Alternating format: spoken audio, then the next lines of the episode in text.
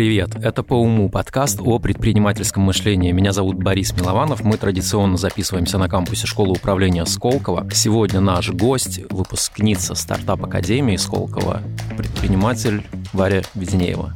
Привет, Варя. Всем привет, привет, Борис, привет, Лиля. Варя, смотри, мы традиционно начинаем с представления бизнеса. Раньше у нас был elevator pitch, сейчас я задаю вопрос, как звучит гипотеза, вокруг которой образован твой бизнес? Я, я попробую, да, импровизировать, угу. что я делаю сервис периодика. Это фотокниги, и я считаю, что у каждой семьи должна быть фотокнига. Когда я начинала этот проект 7 лет назад, естественно, гипотеза была другая, и 10 было гипотез, от которых мы уже отказались. вот. И мы продолжаем это делать. То есть, на самом деле, каждый год мы тестируем какие-то новые либо пристройки к бизнесу, либо ответвления, и что-то срабатывает, что-то не срабатывает. В общем, угу. предпринимательство никогда не заканчивается. Ну, то есть вы еще и стартап вот эти. Стартап внутри стартапа. Круто. Так а как э, все-таки звучала изначально гипотеза и как она трансформировалась к этому моменту? Когда мы начинали, мы думали, во-первых, мне было 26 лет, я была беззаботно э, фотографировала на телефон свои путешествия. И я думала, что другие люди тоже захотят делать примерно то же самое. Все выкладывали фотографии в социальных сетях. Я думала, что этот сервис для меня и для таких, как я, для молодых путешественников. Мы активно стояли на офлайн маркетах в то время, на Ламбаде, на Ветер, и там я поняла, что на самом деле наши клиенты — это семейные люди, люди, у которых есть дети, которые быстро растут, и вообще другая аудитория. То есть к нам подходили люди говорили, о, я ваш клиент.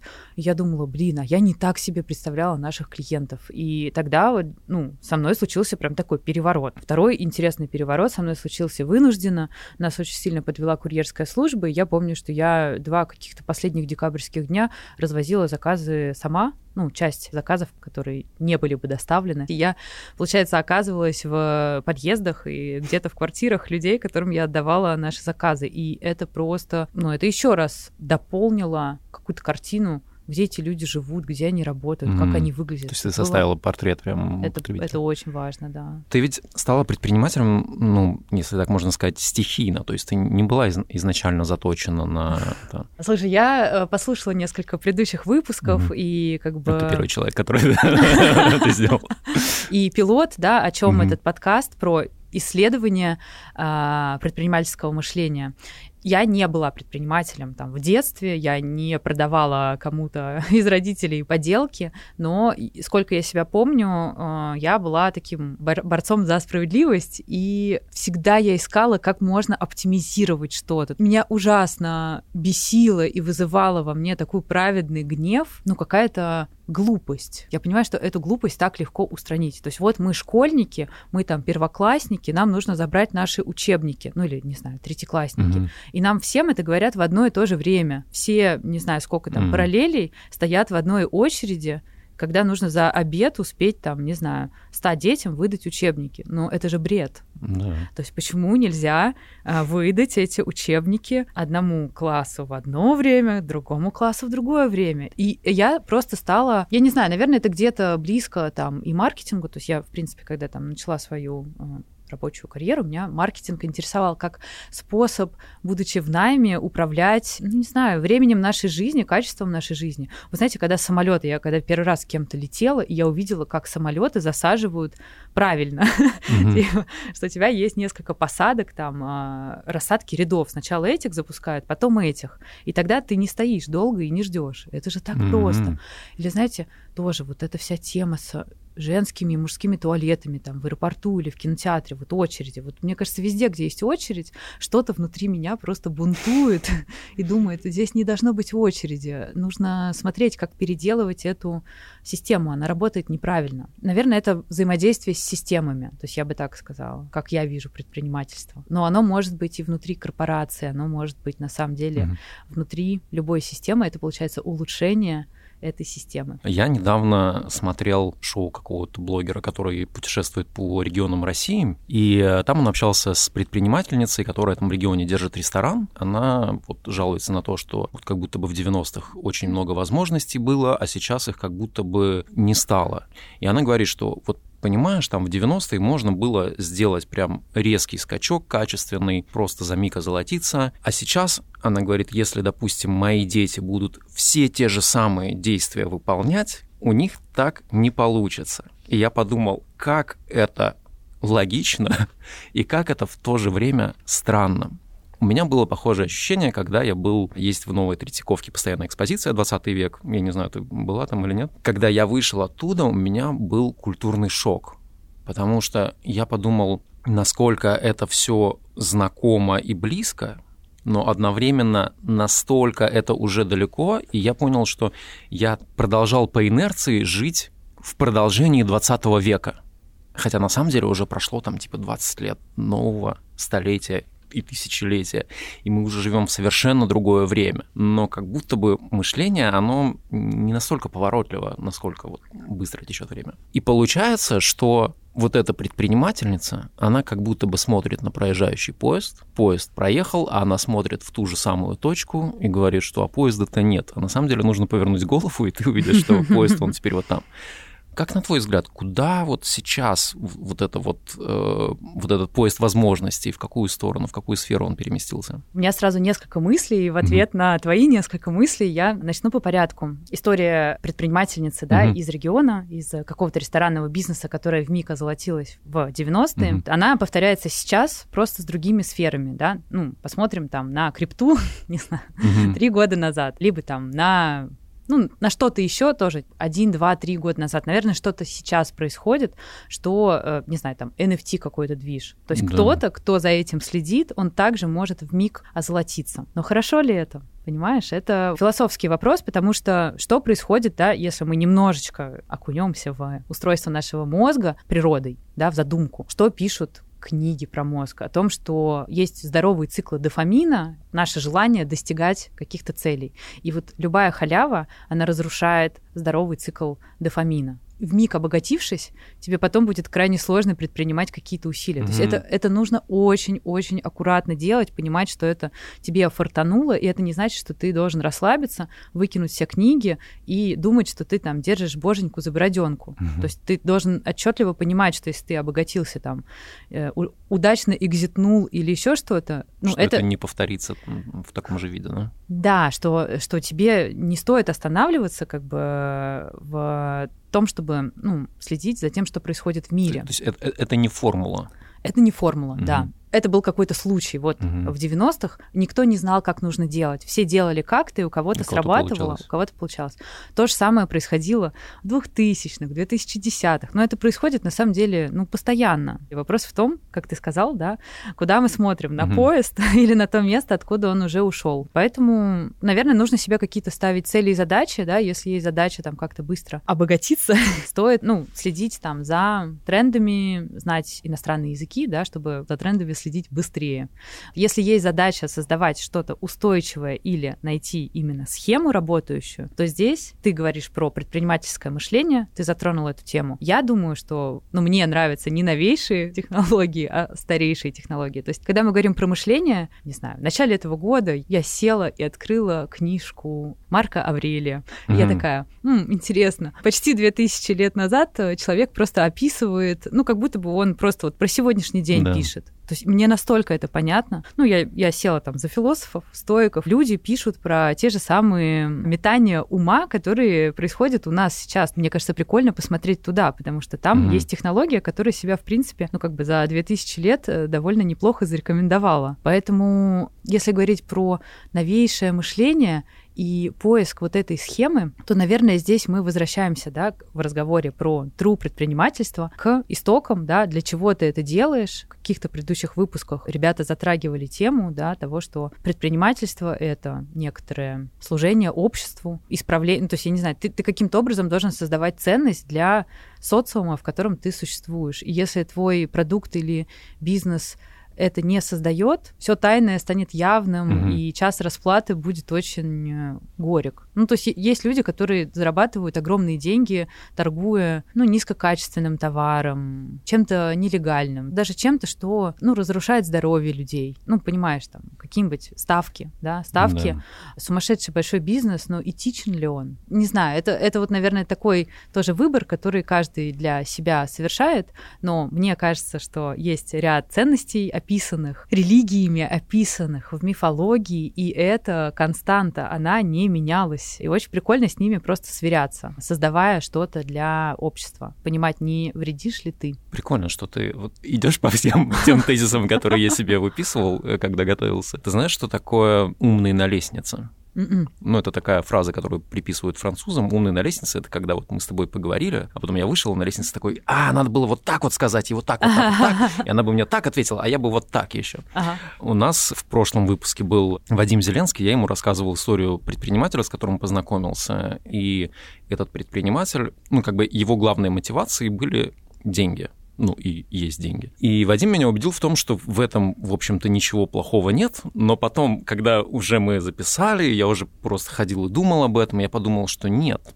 это все-таки, наверное, плохо, потому что если для тебя там во главе стола стоят деньги, тебе без разницы, что мне продавать. Ну, то есть тебе все равно, вот как ты говоришь, там, или ставки там, да, или что-то. И я просто как раз говорил ему о том, что мне очень важно не просто покупать продукт, а мне важно знать, что я поддерживаю человека, который хочет мир сделать лучше, а не просто купить какой-то продукт. Скажем так, вопросы этики не mm-hmm. последние. Да. последние вопросы для меня всегда были и продолжают быть. И вот однажды я наткнулась на книжку, задаваясь этим вопросом, мне ее посоветовала Галина Бобрякова э, классный там а, коуч. Книжка э, как раз описывает, почему, почему так происходит. Это спиральная динамика. То есть, в принципе, это как бы система, которая описывает путь развития, который проходит э, человек или система. То есть, и это может проходить человек как личность, либо группа людей, как, например, коллектив, рабочий отдел, либо ну, какие-то более крупные системы, угу. например, там страна а, или регион, все равно есть какой-то средний уровень, который не могу слова найти. В общем, средний уровень, по которому можно определить, на какой угу. степени вот этой спиральной динамики находится система. Для меня в свое время это стало открытием, просто объясняющим, почему мы устроены по-разному, почему для кого-то важнее всего деньги, пока для человека важнее всего деньги, он будет это делать, и ты не сможешь ему донести, то есть ты будешь говорить ему что-то, но для него эти слова, они будут непонятны, угу. вот. И это не хорошо, не плохо, то есть это хорошо для него, потому что он действует в соответствии со своим внутренним ну, мироощущением, мироощущением. Угу. а ты действуешь, то есть если ты окажешься в системе, где важнее всего деньги, у тебя, скорее всего, будет, будут внутренние противоречия, и тебе это не будет давать угу. той энергии, той мотивации к действию, которая есть вот у человека. Которая заточена на Да, да. Угу. Тебе нужно искать уже какую-то свою вещь. То есть, скорее всего, ты, следуя идеям из этой книги, из спиральной динамики, ты находишься э, в другом секторе. Соответственно, для тебя важны сейчас другие э, вещи. И тебе вот это синхрон своего внутреннего мироощущения с тем, что ты делаешь, ну, нужно также нужно искать здесь вот баланс. И только тогда получается, что мы действуем там в соответствии со своим э, внутренним устройством, и тогда мы кайфуем от нашей деятельности. Это называется, простите, много терминов. Вот в книжке «Поток» э, про это пишется, очень классно, да, аутолическая деятельность. То есть ты реально, ну, преисполняешься, делая свое дело. Ну, раз уж мы о терминах, знаешь, что такое, знаешь, что такое ошибка выжившего? Да, про ошибку выжившего я слышала. Вот, я, я просто объясню для тех, кто нас слушает и вдруг не знает. Есть такое самое распространенное объяснение, это про военные самолеты, но мне очень нравится объяснение, которое предложил бывший мой коллега на прошлом месте работы. У нас был учебный центр, и мы разрабатывали ну, такую экспресс-программу для молодых журналистов, которые бы пришли, прошли короткий курс и сразу могли бы работать, как будто бы они все знают и все понимают. И он говорил, ты понимаешь, в чем проблема? Стажер, когда приходит в редакцию и смотрит на человека, которому он представлен, допустим, на редактора, Если редактор, выпуская новость, там, чекнул и высморкался в какой-то момент, то стажер будет уверен, что это часть ритуала и будет постоянно делать так же, пока не увидит, что другие обходятся без этого. К чему я это рассказал? Мы в нашем подкасте очень часто обсуждаем то, а что вот, ну, там, ошибки какие, да, там, анализируем, что вот там в детстве нашем было не так, вот, и что нужно было сделать по-другому. И мы не так много говорим о том, а что нужно делать, чтобы было правильно. Вот как спортсмены там перед выходом на поле очень много времени посвящают тренировкам, что нужно делать, какую мышцу нужно предпринимателю прокачивать, какие вот прям конкретные шаги нужно делать, чтобы развить вот это вот видение возможностей, вот эту вот предпринимательскую мышцу. Я отвечу, как я считаю. Да-да, а, Но это все, наверное, все равно касается практики. То есть мы можем говорить, да, что чтобы увидеть результат, например, в спорте, тебе нужно тренироваться. И почему-то в спорте это для всех не вызывает никаких вопросов. Типа, если ты хочешь хорошо пробежать, бегай. Просто mm-hmm. бегай каждый день, да. выполняй упражнения, и ты увидишь результат. Все очень просто. Через 100 тренировок твой результат будет лучше, чем через 5. В том, что касается каких-то вот вещей, в которых причинно-следственные связи, они не настолько прямы и ясны, как вот эти механизмы, да, э, про которые я говорила. Мне кажется, прикольно видеть проблему для предпринимателя. Вот у вас было тоже в каком-то из подкастов упражнение, да, там, скрести, пожалуйста, цирк с парикмахерской и придумай бизнес. Мне кажется, это потрясающее упражнение как раз на креативность и на понимание бизнес-моделей, описанных, по крайней мере, существующих. Вот я ориентируюсь на бесики, то есть вот, ну, меня правда бесит неэффективность, и везде, где я ее вижу, я прям думаю, как бы я это перепридумала, как бы это могло выглядеть по-другому. Прикольно, да, там сесть, подумать, а кому это можно продавать, а, а как, вот если бы я изобрел эту систему, кому бы я написал, как, mm-hmm. бы, как бы я устроил продажу этих штук, какой рынок. Это прикольное упражнение. А второй момент, он касается чрезмерной самоуверенности, с которой мы мы предприниматели или мы взрослые люди начинаем сталкиваться, да, то есть это вот синдром третьего года вождения машины, когда да. тебе кажется, что ты уже можешь ездить, не глядя в эти зеркала там или не знаю, что, что происходит с людьми. Мне кажется, классно просто, ну, для для развития себя и для того, чтобы быть в тонусе, да, спортсмены тренируются. Вы, выиграл гонку, это не значит, что все, теперь я могу лежать и ничего не делать. Ты постоянно тренируешься. Поэтому, мне кажется, чтение каких-то тематических сайтов по, по своей индустрии, отраслевых, кому что интересно, мне просто кажется там здорово ежедневно читать пару статей, ну, либо что-то смотреть, то есть кому что ближе, просто не, ну, не расслабляться. Ну и создание окружения, наверное, все-таки, когда спортсмен тренируется да. среди других спортсменов, он лучше ощущает, насколько он результативен. Вообще полностью согласна, очень классный аргумент, да. Если ты действуешь без среды, ты как бы каждый раз преодолеваешь что-то. Когда ты находишься в среде, тебе намного проще искать эту информацию, спрашивать о, о помощи, о содействии, самому предлагать помощь, да, потому что помогаем, mm-hmm. и в том числе, ну, испытываем чувство сопричастности. Это очень важно для, для человека, для человеческой биологии. Я просто не помню, приводил я где-то этот пример или нет, но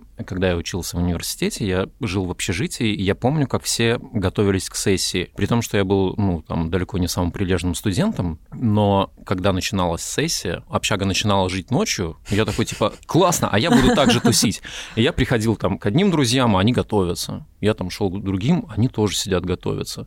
Я в какой-то момент такой, ну, получается, мне тоже надо готовиться, а что еще делать? Больше-то делать нечего. И выходит, что среда, она сама тебя заставляет браться за это и делать. И я знаю даже многих ребят, которым было не положено общежитие, они специально приезжали на сессию, там договаривались пожить, чтобы окунуться в эту среду и хорошо подготовиться. Не, в этом плане я... Ну, мы с тобой завтракали, и я упомянула о том, что я, я хочу учиться.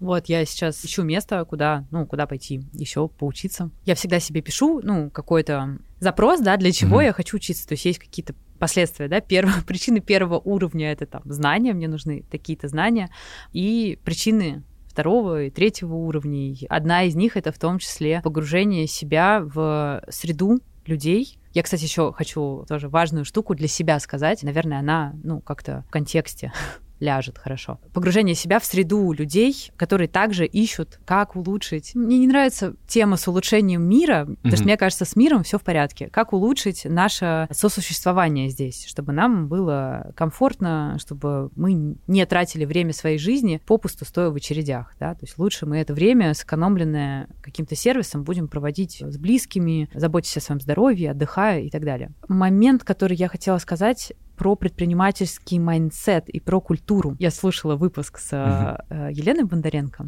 да. и я думаю о том, правда, подготовилась сегодня. Да-да-да, я э, мед просто.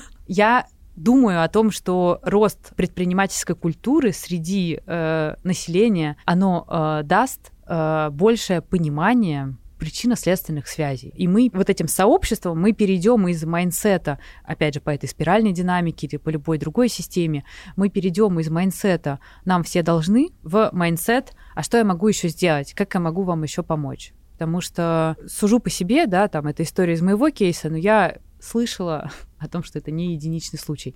Вот я раньше, ну, я могла жаловаться, то есть я такая, блин, я прихожу на музыкальный фестиваль, там очередь в туалет, или там очередь на фудкорте. Я такая, ну как вообще, почему организаторы об этом не думают?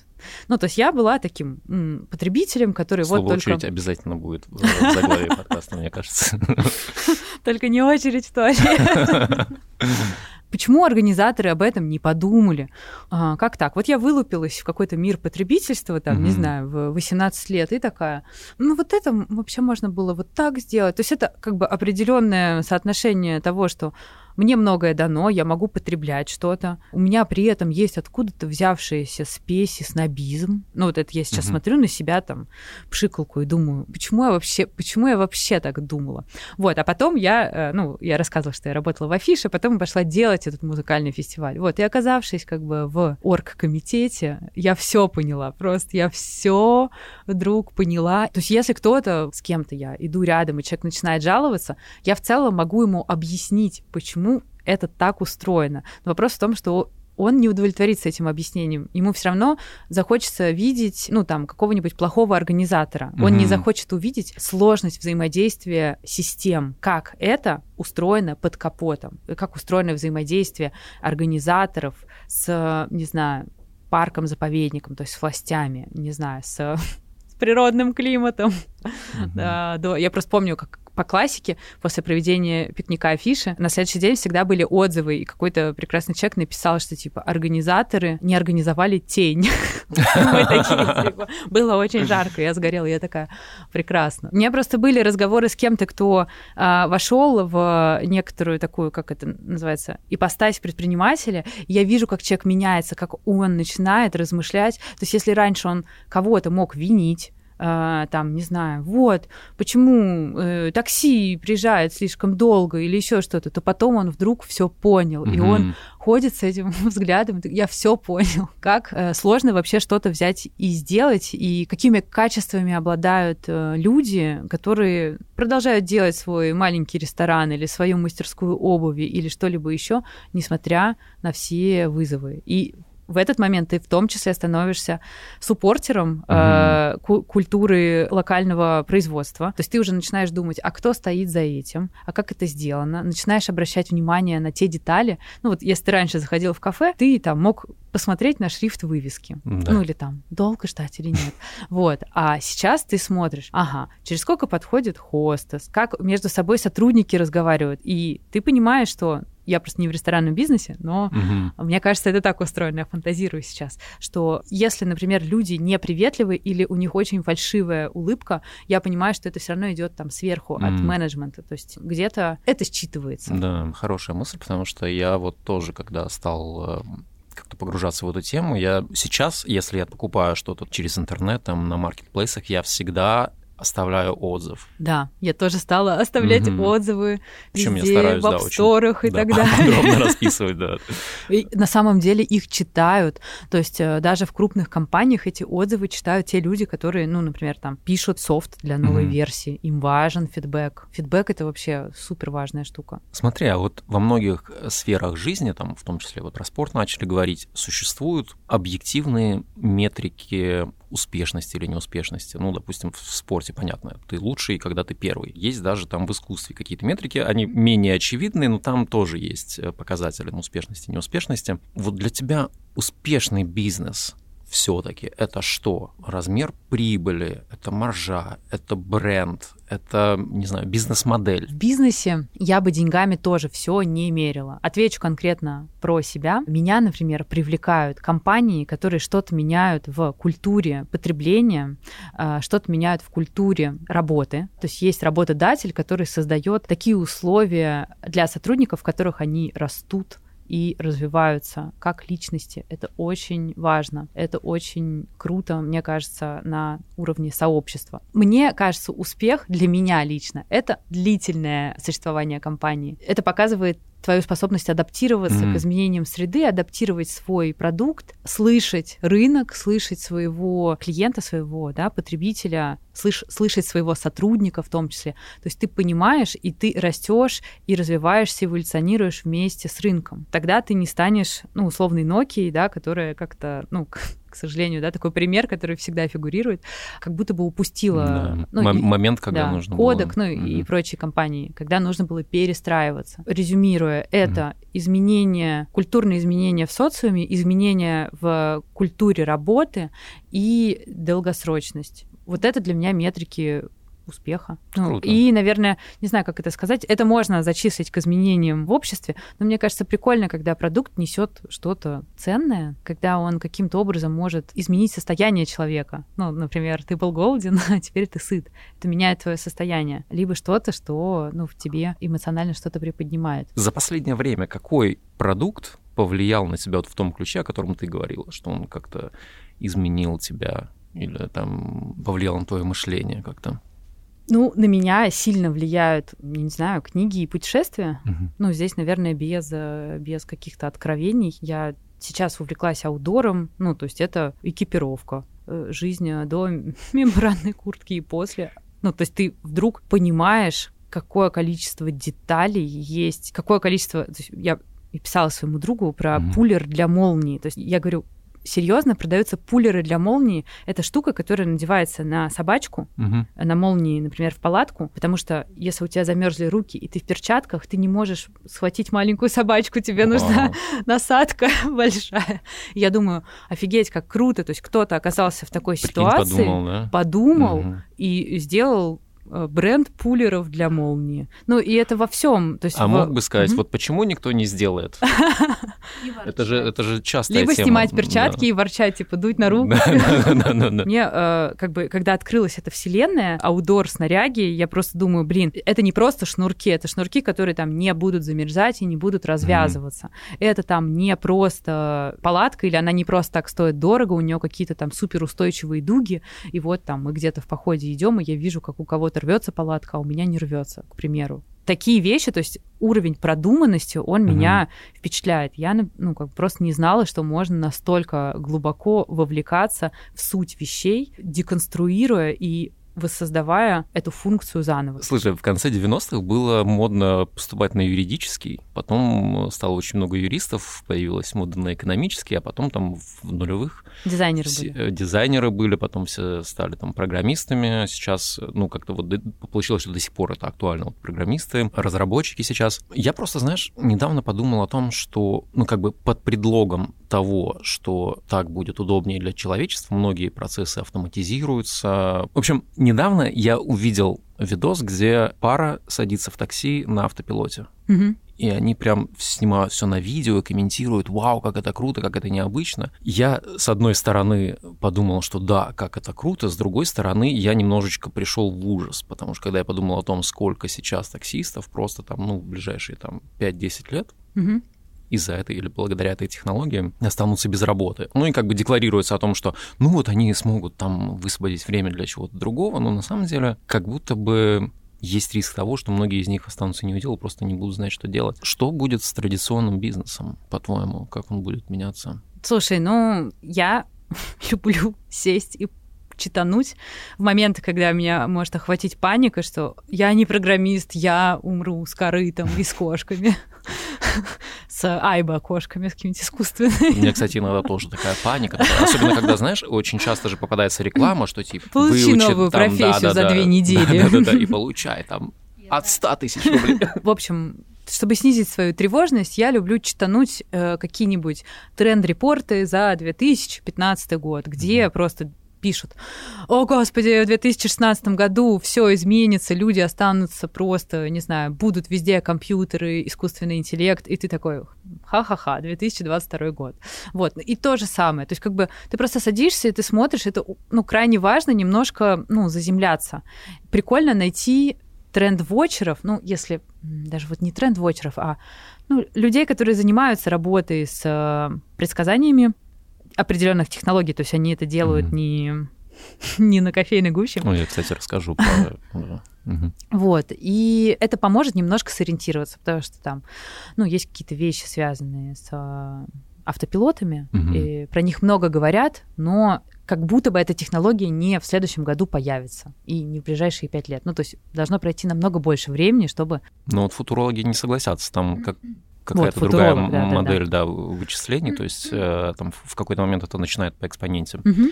Ну, вот mm-hmm. мне кажется, классно найти каких-то своих там футурологов, mm-hmm. которые вызывают доверие, и посмотреть, опять же, как там человек до этого предсказывал пред... mm-hmm. предыдущие тренды. Вот. А в том, что касается искусственного интеллекта и технологий, классно все-таки разделять, брать оттуда позитивную часть, которая улучшает нашу жизнь, но не сходить с ума. И кто-то, опять же, из футурологов слэш тренд-вотчеров озвучил такую вещь, что офлайн э, is the new black, is the new luxury, да, а, что возможность взаимодействия живого, ну, блин, она биологически необходима человеку. Ну, то есть мы социальные существа. Мы mm-hmm. не сможем без э, общения. Обучение все равно наиболее эффективное происходит в группе, когда ты коммуницируешь. Ну, как а, про спортсменов мы говорили, да. Поэтому, ну, вот такие вещи, они никуда не денутся. У нас в Сколково, я был на какой-то программе, уже не вспомню, по-моему, это был MPA, э, приезжал читать лекцию ученый Михаил Дмитриев. Он рассказывал о технологиях будущего, о том, какие ну, технологии станут массовыми там в ближайшие годы или десятилетия. Ну, какая-то потрясающая интересная лекция была. То есть он там про вот эти вот э, автомобили на автопилоте, там про выращивание еды под э, там конкретные потребности человека. А, и очень много таких э, технологий он приводил в пример, которые скорее всего, э, как бы все данные говорят о том, что они получат развитие там, в ближайшее время. Я после лекции к нему подошел и за, задал примерно вот тот же вопрос, который задал тебе. Я говорю, а что будет с людьми рабочих mm-hmm. специальностей? И знаешь, что он мне ответил? Он мне начал про программистов рассказывать. Mm-hmm. Я сначала думаю, он, наверное, не понял вопрос. А потом я понял, что он настолько уже живет в будущем, что для него программисты mm-hmm прикинь, это люди рабочих специальностей. То есть он, он уже даже не думает про строителей, то есть для mm-hmm. него вот... Ну, мне в этом видится, честно говоря, некоторая оторванность от э, реальности. Я тоже об этом подумал, да. То есть, э, когда ты там живешь, и ты такой, вот мир, он такой, э, и хочется сказать, пожалуйста, выйди на улицу, выйди на улицу и посмотри, а, ну, если mm-hmm. там лед, потому что его нет, потому что его чистят а, люди, и ты живешь в доме. А, они чистят который... реагентами, которые были разработаны. Нет, но тем, тем не менее, да, то есть, как бы, мне кажется, крайне важно заземляться. Не, да, да, заземляться mm-hmm. и не отрываться совсем в техно- технологический отлет. Мы немножечко о книгах поговорили. Посоветуй нам еще что почитать, может быть, что-то посмотреть или послушать. Парам-пам-пам. Кроме подкаста по уму. Который, да, я послушала сегодня. Я сейчас читаю книгу. Книжка называется «Азбука системного мышления» Данелла Медоуз. В этой книжке затрагивается как раз принцип вообще, что такое система. Там затрагиваются какие-то вещи, которые я, например, к ним негативно относилась. Например, к иерархии. Иерархия для меня казалась и зашкварным словом и чем-то, что мы, люди нового поколения, mm-hmm. должны избегать, а, потому что мы все такие бирюзовые и все такое. Это в моей голове, то есть я это так понимала. Возможно, кто-то это понял корректно и правильно. На самом деле иерархия нужна и важна. Важно модерировать, наверное, степень директивности и жесткости в рамках этой иерархии. Она здорово пишет про то, что системы могут быть крайне сложными, и ты никогда не поймешь, где границы этой системы. И, на мой взгляд, в текущем контексте, вот, в котором мы пребываем, очень важно видеть взаимодействие этих систем. Рубрика имени Лили Сафиной. Так, Это тут конверт, конверт вскрываем. от Лили Сафиной, да. Привет! Добро пожаловать в игру «Монополия за 90 секунд». Задача – объединить два предмета, явления или сферы деятельности в бизнес-идею, стартап, дело жизни. Главное, чтобы это новое могло приносить вам прибыль в будущем. Сегодня объединяем юмор и производство пряжи. Время 90 секунд. Ограничение, как всегда, бизнес не должен быть связан с прямой продажей. Удачи! Время пошло. Я буду думать вслух, Спасибо. что мы делаем из пряжи. Ну, мы из пряжи делаем э, изделия разные, трикотажные, ковры, а, декор для дома, подушки. И, наверное, было бы прикольно каким-то образом это кастомизировать. Также я думаю, что юмор сегодня — это ну, это прям культура мемов. Мгм. То есть, мне кажется, это просто нечто такое. Вот. Возможно, что-то связанное с мемами и с... э, Что-то ты, может быть, ты можешь ввязать свои любимые мемы О, прикольно. набор, набор свяжи свой мес, свяжи упоротого лиса. Либо, либо ты можешь заказывать, чтобы другой человек связал. Ты можешь анонимно отправить кому-нибудь мем связанный. Не знаю. Ну, кстати, за Я бы лиса купил. же был, Вот я да? бы э, лично купил бы. Ну, тут Ты бы Лиля купила решает. для себя или ты бы купил бы для себя Лили, купил. например, или для какого-нибудь своего руководителя? Ну, я, возможно, для всего бы отдела, для всего бы департамента коммуникации сказал. а, тогда можно, бы можно сложный мем связать, типа, и что-нибудь из страдающего средневековья. А, и чтобы потом все соединились, да? Это может быть Да. да, Все да, вместе вяжут. вяжут. Класс, я покупаю. А, Лили говорит, продано, да. Мы, опять же, затрагивали эту тему за завтраком. Мне вот э, кажется, что владение бизнесом — это вообще ну, может быть, и не для всех, просто предприниматели в своих социальных сетях не очень любят рассказывать, ну, у нас, может, в культуре так не принято, Мгм. про э, факапы и про сложности, с которыми ты Вот, сталкиваешься. это прям моя боль, я всегда Вот, об этом да. говорю. Либо когда кто-то рассказывает, он рассказывает, когда там эта сложность уже благополучно разрешилась. Мгм. А то, что ты, ну не знаю, там живешь, ну в некотором давлении, решения тебе сложные нужно принимать. Людям сейчас нужно было сократить департаменты, Мгм. да, и дальше ты выбираешь, а вот кого сокращать, а как это делать, да, в пандемию, какие принимались сложные решения. Вот, и ты понимаешь, что ты один, на тебе вот эта ответственность, ну, если как бы, а, ты включен, да, в бизнес, в людей, на кого квоты делать. Ну, короче, понимаешь. Ну, это э, вот частая тема, знаешь, вот в чем наша боль выражается, потому что мы-то делаем медиапроекты про там э, управленцев, про предпринимателей, и очень частая тема, когда ты там вот за последние два года, ну, было, скажем так, много потрясений, и ты у человека спрашиваешь, ну, а как, что происходило? Человек смотрит, говорит, все нормально. Ты думаешь, ну почему ты не хочешь рассказать о том, как... Ну это же даже с точки зрения, там, если мы говорим там про популяризацию предпринимательства, Но это, это на же это крутой всё- повод, ну... все чтобы- рассказывается, ну, как бы, unofficial. Мгм. Ну, то есть, как бы... пе- А, ну, мы затрагиваем третьих лиц, это, во-первых, э, то есть ты там можешь рассказать, как кто-то себя вел, ты не можешь об этом рассказать публично. Плюс, опять же, ты понимаешь, что человек так себя вел, потому что он был под действием стресса. А ты как бы немножко, если ты об этом публично говоришь, ты как бы порочишь его репутацию. Ты можешь, короче, быть неправильно понятым. Опять же, ну, мы сейчас просто вот немножко, у нас такая повестка канцелинга за все. То есть ты там даже ты никого не хотел обижать, и все равно кто-то там обиделся, и тебя будут Слушай, ну вот трясти. ты же смотришь там, допустим, не знаю, западные документалки про тот же бизнес. Это каждый раз как какой-то остросюжетный триллер с какими-то ответвлениями сюжетными. То есть ты смотришь, и ну, у тебя же там, не знаю, там ноги холодеют, знаешь, иногда от напряжения. Да, но при этом непосредственные участники, когда комментируют, то есть, э, когда комментируют эту документалку, они, ну, неоднозначно высказываются. Ну, то есть они Ну, говорят, вообще-то все было там не совсем так, Мгм. а ну, сценаристы, им, ну, как бы им нужно, им нужно хороший продукт сделать, да, на Netflix там или где-то. То есть э, тебе нужно показать э, сюжет, а сюжета может не быть, поэтому он создается. Короче, Лили, нам придется, походу, этим заниматься. Предпринимателями рождаются или становятся? Я вообще считаю, что вс- всеми становится, вообще все можно, ну как, помимо каких-то базовых штук, что там вряд ли ты нарастишь себе рост, вот, все, что касается, ну, пластики, пластичности ума, это можно развивать. Ну, важно понимать, зачем. То есть, мне кажется, пока ты не понимаешь смысл этого, ну, то есть это могут быть чужие идеи, то есть ты просто там обчитался социальных сетей и думаешь, или книг, и думаешь, я хочу стать предпринимателем. Мне нравится, вот как я сейчас сказала, да, прикольно пообщаться без галстуков Мгм. в частном режиме, просто позадавать вопрос, типа, слушай, каково это быть предпринимателем, через что ты проходишь, как тебе это. Это не для всех точная история, Потому что если ты чрезмерно чувствительный и рефлексирующий человек, ну, блин, не факт, что ты можешь заниматься непосредственно бизнесом в каком-то сегменте, который тебе интересен, но ты можешь делать стартап внутри стартапа, да, внутри корпорации что-то делать. То есть здесь прикольно понять, э, что тебе интересно, mm-hmm. и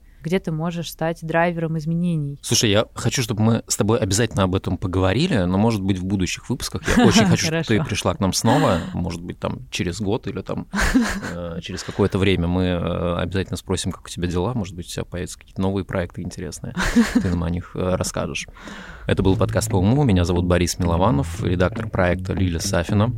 В гостях у нас была замечательная, невероятная Варя Веденеева. Спасибо тебе большое, Спасибо что вам. приехала к нам. Подпишитесь на нас, чтобы не потерять. И до встречи в новых выпусках. А, а где на вас подписаться? А на нас можно везде подписаться.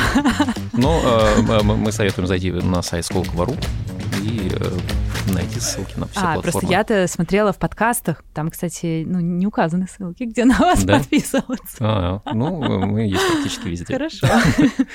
Спасибо, пока.